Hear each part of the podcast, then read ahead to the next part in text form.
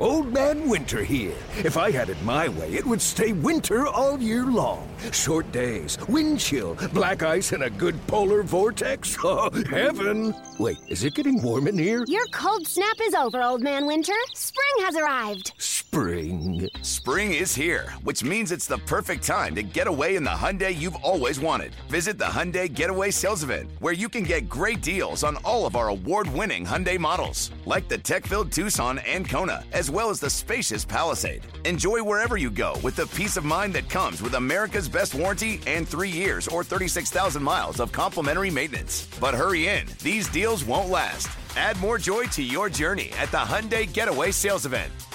Now get 0% APR or up to 1500 bonus cash on the Hyundai Tucson. Now, during the Hyundai Getaway Sales Event. Offers end soon. Call 562 314 4603 for details.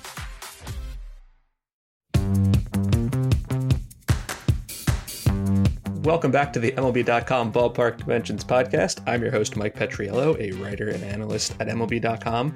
I'm usually joined by MLB.com national content editor Matt Myers, but he's off on a well deserved vacation. So we're going to welcome in our friend David Adler, who is also a writer and analyst. We're going to get to a couple of things today. We obviously have to start with what Kyle Schwarber is up to. We are going to check in on Kyle Tucker, who's kind of like an underrated star for Houston. I have something interesting to point out that I don't think people have noticed about Fernando Tatis Jr. I have an idea for the All Star game, and David and I are each going to do our same shtick where we look at guys you should know a little bit more about and have rants and raves at the end of the show. David, first of all, hello. I have a question for you. So we're going to talk about like the whole Kyle Schwarber experience in a second. Did you know that in June, despite how amazingly good he's been, He's only got the fifth best OPS in baseball, minimum 30 plate appearances. Can you believe there have been four guys who have hit better than Kyle Schwarber this past month? Uh, I did not know that, Mike. And first of all, thanks for having me on here. Uh, I'm thrilled to be filling in for Matt Myers, and all I can do is hope that I live up to how great he usually is on this podcast. Um, I mean, yeah, there are some great hitters in in Major League Baseball today, despite how you know offense, you know, being down and all. But the stars are the stars, and so I can believe it. And if you say so, I'm sure it's true. I'm, I'm going to tell you the, the four names who hit better than Schwarber, and I think the three won't be shocking. Like Shohei Ohtani, unsurprisingly, has been great. Right. Vlad Guerrero Jr. has been great. Nelson Cruz, uh, you know, I know the Twins are terrible, but he's been mashing the ball. The fourth name, I think this one's going to blow your minds, right? So in June, Schwarber had an OPS of 1122, you know, 1,122. There is one guy who had an OPS of 1172, and you know who it is? Baltimore Orioles superstar Cedric Mullins outhit Kyle Schwarber. So Schwarber was not the best hitting outfielder uh, in the DC metro area, which I don't know, that's wild to me, but let's talk about Schwarber. If you haven't been paying attention, and to be honest, you know, it's fair if you weren't, because the Nationals through June 11th were the fourth worst team in the National League, 25 and 34. And Schwarber wasn't having a good season. He was hitting 218 and 312 on base, 404 slugging. He was like a below average hitter uh, as recently as three weeks ago. And in his last 19 games, he has 16 home runs. He has out homered the White Sox and the Pirates and the Cardinals and the Diamondbacks. And, you know, the Diamondbacks continue to be historically terrible, which we'll have to get back to. And I think people look at it and say, well, uh, this correlates perfectly to when he moved into the leadoff spot on June 12th, which is pretty close, but he'd also let off a couple days before and did nothing. It, it, seems to me like when he signed, um, he worked a lot with Nationals hitting coach Kevin Long to change his stance and get a little lower and hit the ball in the air. And then everything got screwed up when he and a bunch of other Nationals had the starts of their seasons interrupted um, by a big COVID issue. Because, like, if you look at high fastballs and high pitches in the zone, he only had two extra base hits in the upper third of the zone or above before this streak started and he's got six since. And here's here's my question, um, David. Like he's been great. I don't expect him to continue to be this great because he's not, you know, literally. I was going to say literally Babe Ruth, but now I'm going to say literally Shohei Ohtani. Um, has this the Nationals are two games out now in the East? Has this meaningfully changed your opinion of how good this team is and like what their what their odds are going forward? Uh, I'm not sure how much it's changed my opinion of the team. Uh, I do like like watching Schwarber hit a lot these days. He looks like so free and easy up there. Uh, like you were talking about the stance changes and stuff, and he. What's I think interesting is that he, you know, he's not really like super low in that stance like he was at the beginning of the season. Like he he's kind of like stood back up a little bit, and he he doesn't look so like rigid and and like stiff up there. He's like rocking back and forth on his swings. He's a lot more fun to watch. I mean, you know, if he keeps it up, it would like, of course, change my opinion of the team. But I mean, he's I, I he's you know we kind of knew that like the type of slugger that Kyle Schwarber is. He is really really hot right now, and I also do kind of like when a power hitter hits leadoff and just starts hitting a bunch of home runs out of the leadoff spot. Uh, so I mean, we'll see. We'll see how the Nats are as, as a team, though. Yeah, he hit 12 homers uh, over a span of 10 games, which is tied for the most ever uh, with 1995 Albert Belle, which is pretty good. But I found something surprising. Like, so I expected to look up the Nationals over the last couple of weeks and find out that Kyle Schwarber had hit like 93% of their home runs because it sort of feels that way. Uh, but I was actually a little surprised because like I'd written this team off um, pretty much all season. I've said on the show before that I'd picked them fourth and I sort of wish I'd picked them last just because I was so out on them. But what I did was I looked at every other national who was not Kyle Schwarber, right? Like all the other guys on the team.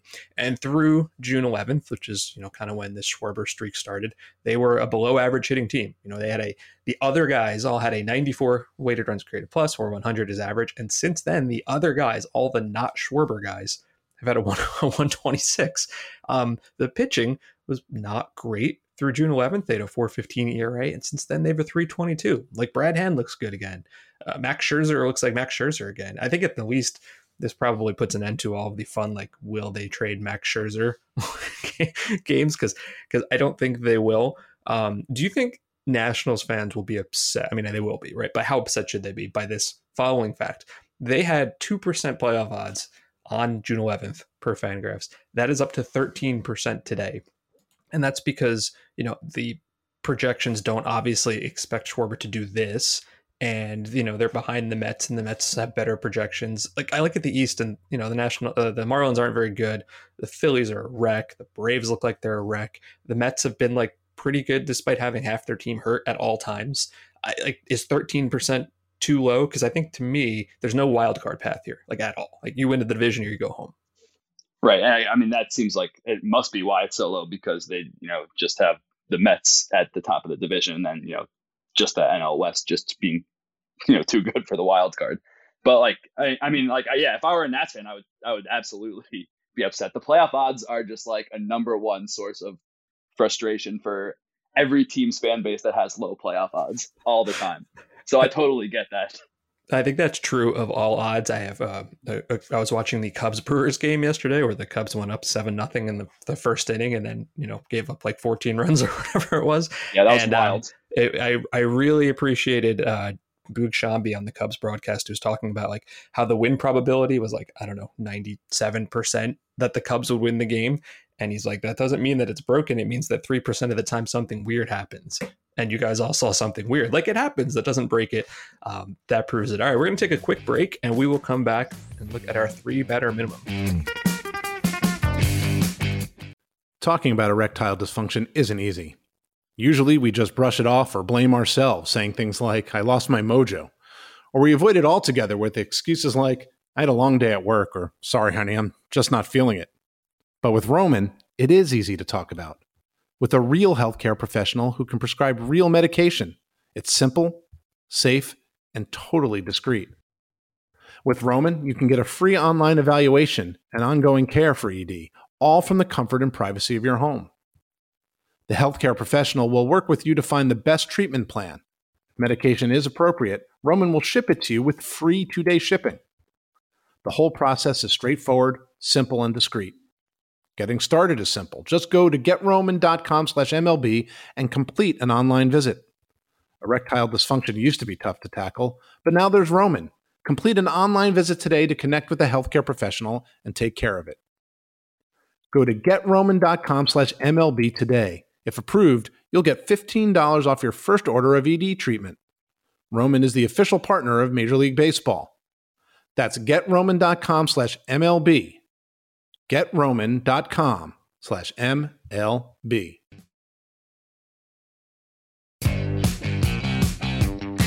Welcome back to the MLB.com Ballpark Dimensions podcast. Mike Petriello, joined by David Adler this week. If you've been listening to this show for a while, I feel like I've been talking about the Astros kind of a lot and how obviously everybody dislikes this team for very clear and understandable reasons, but that makes it a little too easy to look past um, how good they are. And they are really good. Like they are in first place. They are at the moment 48 and 33. And what I have been kind of focusing on is how underrated um, their pitching has been, not just Greinke and McCullers, but like Cristian Javier is good, and Luis Garcia and Jose Urquidy and Framber Valdez. And when we've talked about the offense, you know, we've talked about Altuve and Correa bouncing back and Yuli Gurriel having like a ridiculously good season that nobody seems to want to pay attention to, and Yordan Alvarez. But I actually like I this was entirely David's idea, and I like this a lot.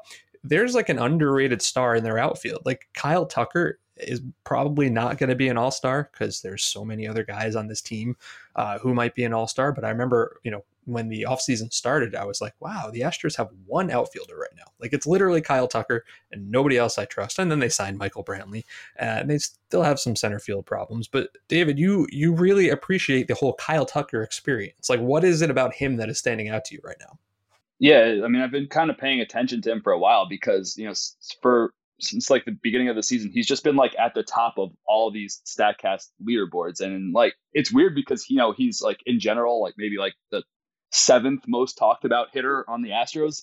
You know, like that because of Altuve and Correa and Bregman and Gurriel and Brantley, and uh, so like why who's Kyle Tucker? But like you know, if you look at all of like his expected metrics by how well he's hitting the ball, he's just like at the top of the league in all of them. So it's like it's really Im- impressive to see like you know his he's he's been really underperforming his his expected stats probably due to a lot of bad luck, some some shift stuff, some hitting too many balls to center field, but like you know his expected batting average right now 322, his expected slugging 592. Uh, his expected weighted on base, kind of you know the overall offensive metric 408. He's just top 10 in uh, all of baseball in all of those categories you know, like he's he really is ripping the ball. He's a lot a lot of fun, you know, to look at from just the Statcast perspective. Yeah, what I like about him too is if you look at some of these underlying hitting metrics, so his hard hit rate has gone up. He is in the top 10% in baseball in hitting the ball hard, but at the same time, his strikeout rate has dropped by a lot. Like two years ago, it was 28%, last year 20%, and now it's 15%.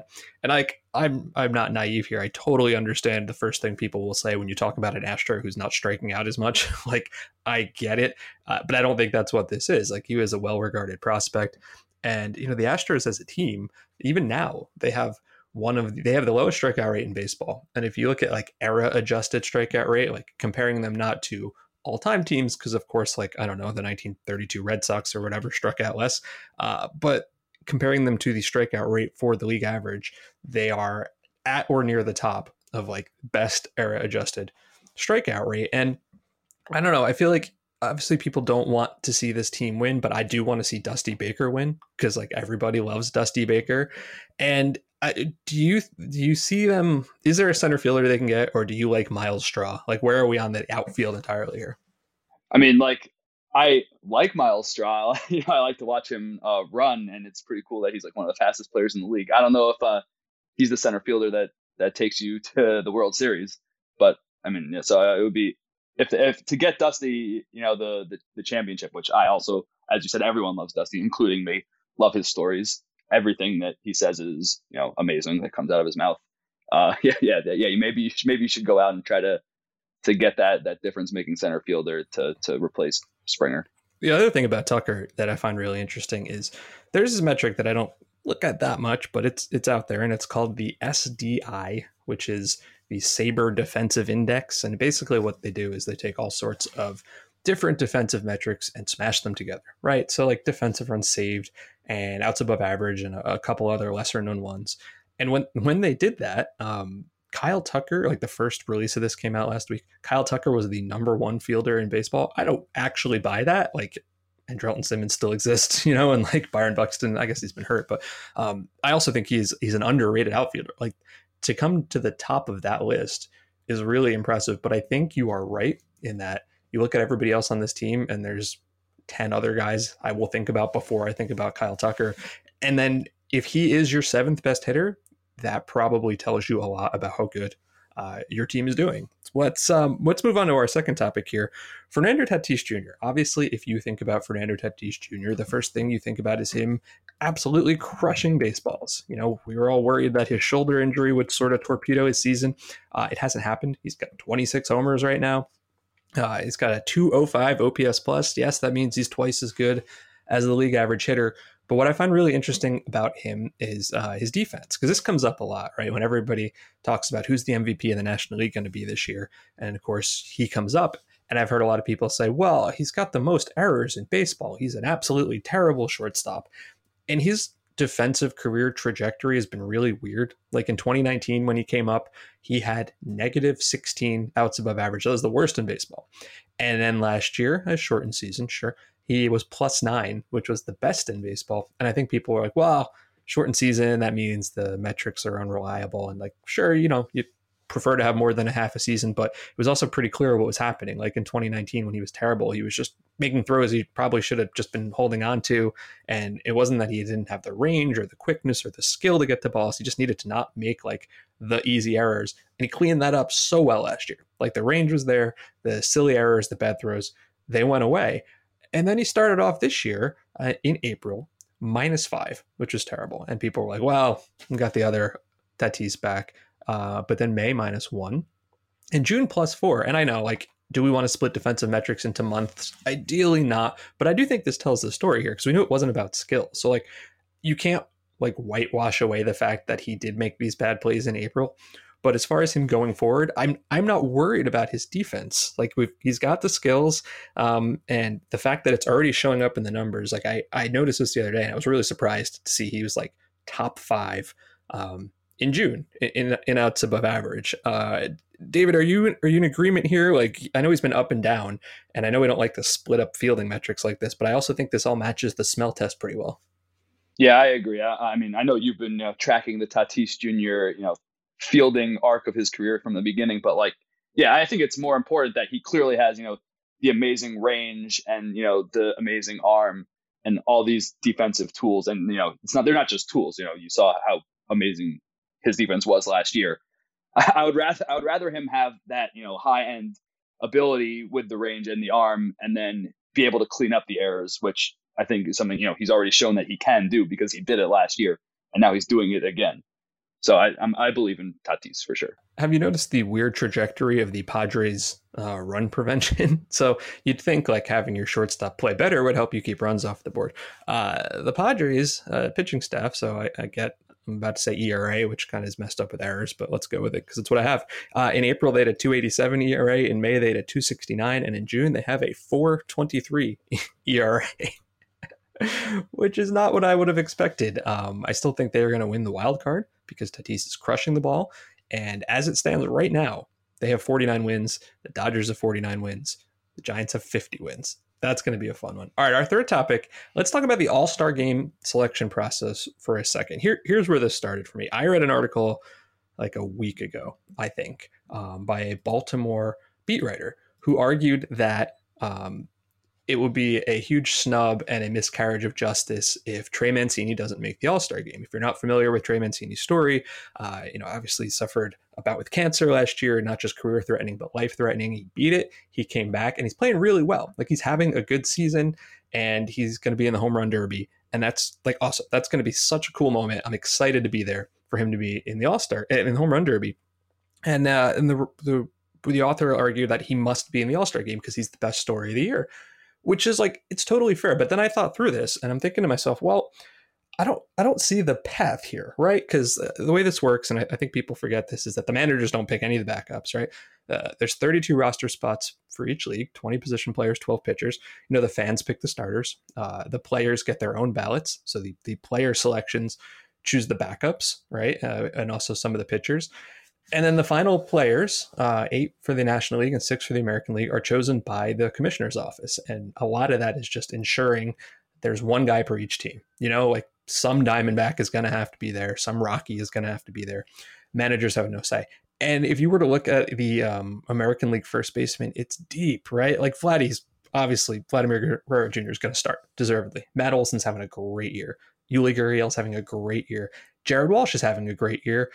Mancini's having a pretty good year, but he's, you know, hitting like Jonathan Schoop. And so it's like, what do we want the All-Star game to be? Like if we if we put Mancini into the game because he's got a great story, that's super cool. Uh, but also like Jared Walsh is having a breakout year. That it might cost him money if he's not in the All-Star game. So here's here's my idea, right?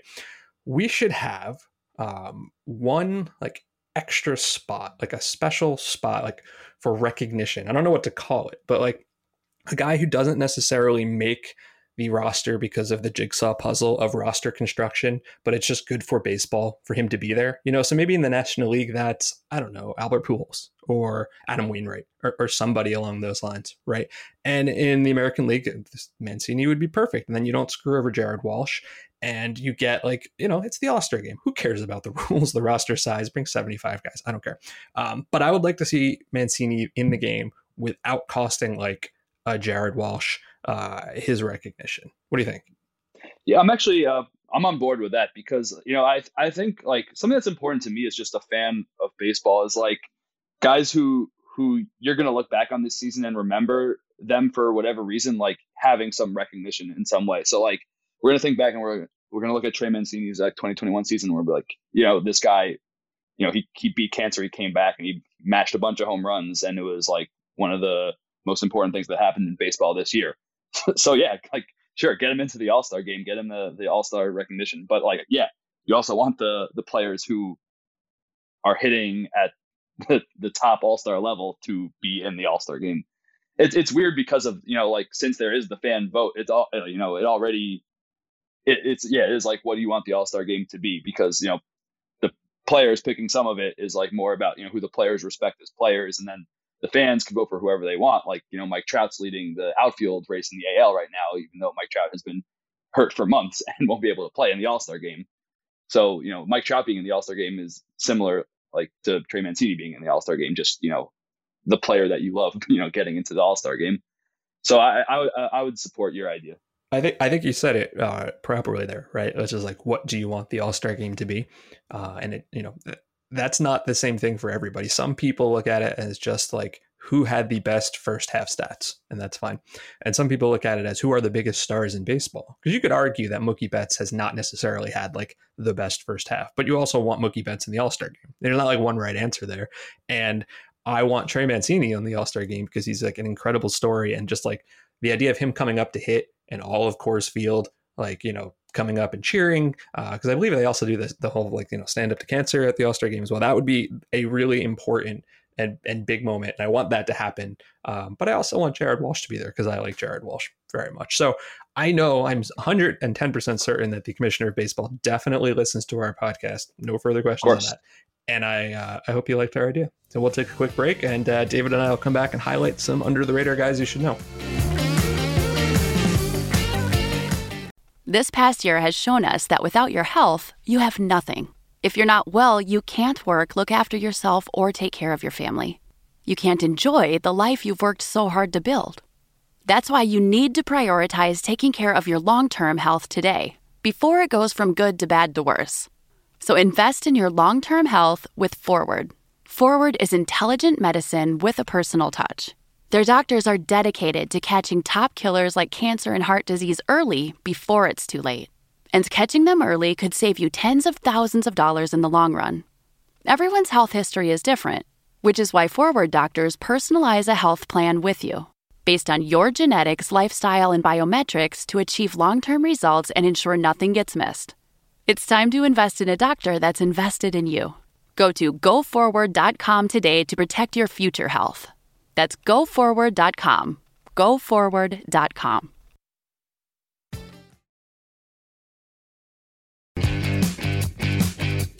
Welcome back to the MLB.com Ballpark Dimensions podcast. Each week, we like to look at maybe an under the radar guy that you know deserves a, a little more love. Um, so Matt and I usually do that. David is joining us this week, and he's got his own guy. I'm going to start with mine here, and uh, it was Steven Duggar, who is an outfielder for the Giants, and you think about what the Giants have done over the last couple years. Uh, they have found guys and you know made made them better or underappreciated guys that you know didn't get a chance. So like Mike Yastrzemski, Donovan Solano, Alex Dickerson, a bunch of pitchers. Like this is the thing that they've been really good at. You know, LaMonte Wade is one of those guys now. And and Duggar has a different path because he was drafted by the previous regime here. He was a sixth rounder in 2015 out of Clemson. He made it to the bigs in 2018 it was like okay, slightly below average at the plate, but like really fast, a good outfielder until he tore his left shoulder in August. in 2019, he was the opening day center fielder. And I think I'm not a Giants fan, but I think if you were to ask Giants fans, like, what was the low point of this rebuild? I think it was the opening day outfield on 2019, in uh, 2019. Duggar was playing center field. Left field was Connor Joe, who got DFA'd after 16 plate appearances, and he's now in AAA for the Rockies. Right field was Michael Reed, who got DFA'd after eight plate appearances. He's now out of baseball. That is the most doomed opening day outfield I think I've ever heard. And Duggar stuck around, but he was bad. 64 OPS plus, missed time with a back injury. His season ended making a really nice diving catch where he re-injured the left shoulder. Last year, he barely played at all. He was the forgotten man. You know, Yastrzemski, Dickerson, Dubon, they had Hunter Pence kicking around. He got 34 plate appearances. And this year didn't even make the opening day roster because they had Yastrzemski and Slater and Dickerson and Dubon, and they traded for Mike Tauchman. Came up for two days in mid April and was sent back down. Didn't even get called up again for good until April 30th. And look what he's done since then. He has become the everyday center fielder for a first place team. He's hitting 316. It's got a 163 OPS plus. One of my favorite StatCast tools is you can look at um, like run value against pitch type, right? Like which combination of player and pitch type has the best or worst outcomes. So like the number one combination in baseball right now is that Vladimir Guerrero Jr. is just murdering four seamers, destroying them, right?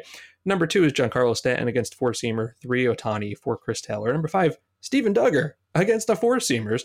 He's got a 453 batting average. He's playing good defense. Now, wildly overperforming. you look at the underlying metrics, what he's doing now is not sustainable. But you look at this like this path that the Giants have taken, and yeah, some of it's like, oh wow, you, you Buster Posey came back to life. Um, but some of it is just these guys coming out of nowhere, whether it's other teams, whether it's their own farm system, and providing value and, and making the whole team better. And that's Steven Duggar, because I had totally forgotten he existed like three months ago. And now he's playing center field every day for a really good team. David, who do you have? Uh, I have Tony Kemp, uh, who has just been red hot with the A's. You know, kind of he's a pretty versatile guy. He's been playing second base, you know, since Jed Lowrie's cooled off. He's been playing uh, the outfield since they've been missing Mark Canha and uh, Stephen Piscotty, and has has just been hitting really well. Uh, I mean, first of all, what uh, jumps out about him is you know this guy's five foot six, 160 pounds. You know, he's one of the smallest players in baseball, and it's always great when you know the little guys you know hit like big guys, and uh, he's kind of you know got a really interesting stat line when you look at him. Uh, first of all, you know until this year, he basically didn't hit at all. He had an 89 weighted runs created plus, so 10% below you know league average, and has 138 weighted runs created plus this season. So he's just you know gone from like a light hitter to just a slugger somehow. Um, he, but what I like is his uh, his plate discipline. He's walking more than he's striking out. Uh, 31 walks, 28 strikeouts. Uh, so th- he has one of the best walk to strikeout ratios in all of baseball, uh, behind Yuli Gurriel, who a very notoriously disciplined hitter. So I think that's like a really st- that's like what I, what I noticed first about him when I was looking for a guy who you should know is this this this guy is just you know drawing all these walks and also not striking out. Like a lot of the time, you know, like you think of like a David Fletcher, a contact guy uh, who doesn't strike out a lot, but also doesn't walk a lot. Is just putting everything in play. But Tony Kemp is is walking a lot. He, you know, he's like 98th percentile in the league in walk rate and 90th percentile in the league in strikeout rate, like in a, in a good way. So his percentiles to me they're are they're pretty funny because you know he is small and he he doesn't hit the ball hard like at all. He has literally zero barrels all year. Zero. Zero. zero barrels. Yeah. He does have a few home runs, but he has no barrels. He has a really low hard hit rate. He has one of the lowest average exit velocities in all of baseball. But these walks and strikeouts are really like boosting his stat line, and also he's getting a lot of hits. It's like he's yeah, 98th percentile walk rate, 90th percentile strikeout rate, first percentile exit velocity, and of course zeroth percentile barrel rate with zero barrels it's just such a funny combination of stats. But so like I mean he, he's he's been really fun to watch too though. Like he he kind of does it all. Like he like makes diving catches. You know he's like throwing out base runners.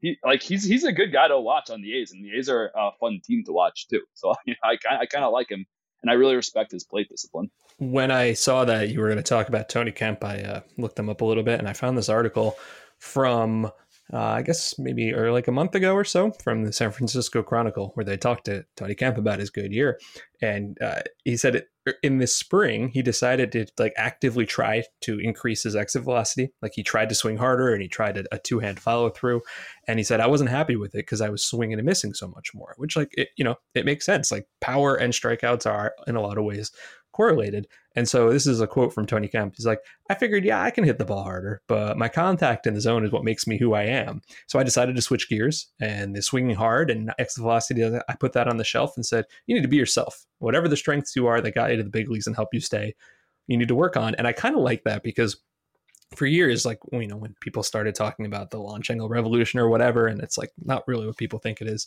They're like, well, yeah, that doesn't work for everybody. You wouldn't want Billy Hamilton to try to hit the ball in the air, right? And I'm like, yeah, no, I wouldn't. Like, I, I don't want right. that. That's that's a bad idea. He shouldn't do that.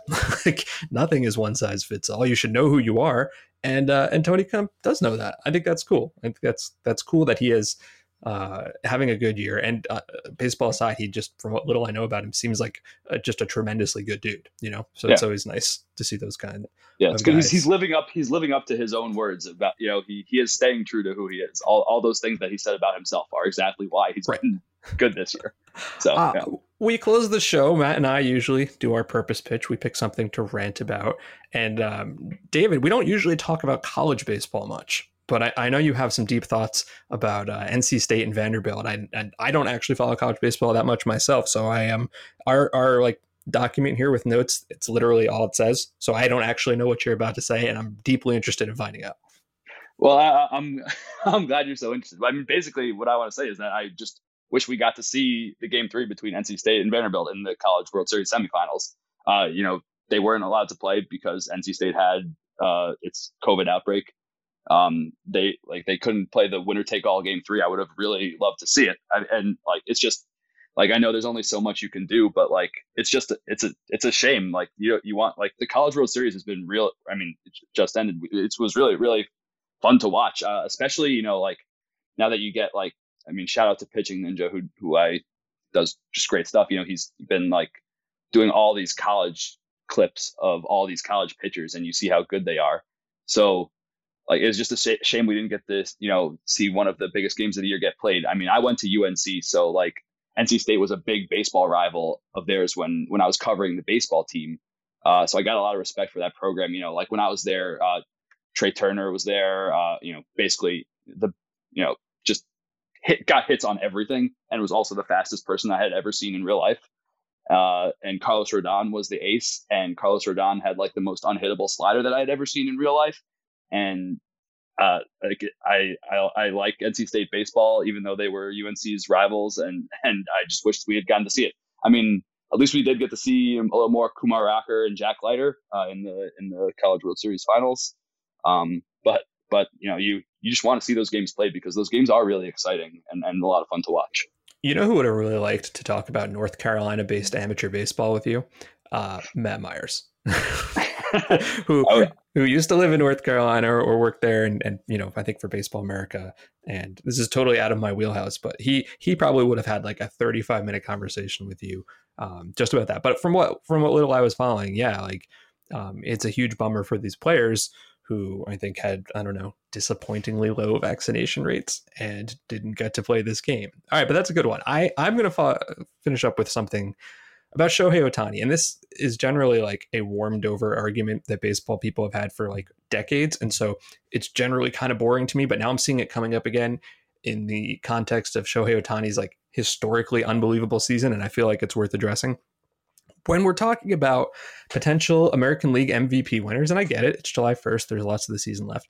It, it seems to me the two front runners right now are Shohei Ohtani and Vladimir Guerrero Jr. And you could argue, you know, JD Martinez and uh, Xander Bogaerts and, you know, a couple other guys, but, you know, it's Vladdy and it's Ohtani. And so um, I, I am writing this giant Ohtani piece that'll go up next week, and I'm excited to see the comments because they'll probably be like this because I saw someone else write an Ohtani uh, article and say, well, he's likely the MVP. And the comments were all, yeah, but the team is bad. And I'm like, I know the team is bad, but he's who cares? Why are we still doing this? Like this guy is having not just a good season, not just a great season, an unbelievably historic season. No one, not even Babe Ruth, has done what he's doing. And I know the Angels stink because they always stink. They've had Mike Trout and they stink. There's literally nothing one player can do to make a team stink less. And listen, are the Blue Jays a better team? Yes, they are. The Blue Jays are in third place right now. They're seven and a half games out. I at least understand the argument of best player on the best team. I don't agree with it, but I I, I understand it. Vladdy's the best player on a third place team. It's four games over 500. What are we doing here? You cannot argue this against Ohtani and not count it against Vlad Jr. The whole thing is irrelevant and pointless anyway. Like I, I don't know how you could possibly be more valuable than Shohei Ohtani if he's made anything that has uh, minimized his value. Maybe it was picking the Angels in the first place, but I don't think there's anything else we could do. That's our show this week, David. Thank you for joining us. Thank you for filling in for Matt. I hope you enjoyed your time on our podcast. That'll do it for this week's show. Don't miss an episode by subscribing on Apple Podcasts, Spotify, or wherever you get your podcasts. If you're enjoying the show or have any suggestions, leave us a rating and a review. Thanks for listening to the Ballpark Dimensions podcast. See you next week. Talking about erectile dysfunction isn't easy. Usually we just brush it off or blame ourselves, saying things like, I lost my mojo. Or we avoid it altogether with excuses like, I had a long day at work, or sorry, honey, I'm just not feeling it. But with Roman, it is easy to talk about. With a real healthcare professional who can prescribe real medication, it's simple, safe, and totally discreet. With Roman, you can get a free online evaluation and ongoing care for ED, all from the comfort and privacy of your home. The healthcare professional will work with you to find the best treatment plan. If medication is appropriate, Roman will ship it to you with free two day shipping. The whole process is straightforward, simple, and discreet. Getting started is simple. Just go to getroman.com slash MLB and complete an online visit. Erectile dysfunction used to be tough to tackle, but now there's Roman. Complete an online visit today to connect with a healthcare professional and take care of it. Go to getroman.com slash MLB today. If approved, you'll get $15 off your first order of ED treatment. Roman is the official partner of Major League Baseball. That's getroman.com slash MLB. Getroman.com slash MLB.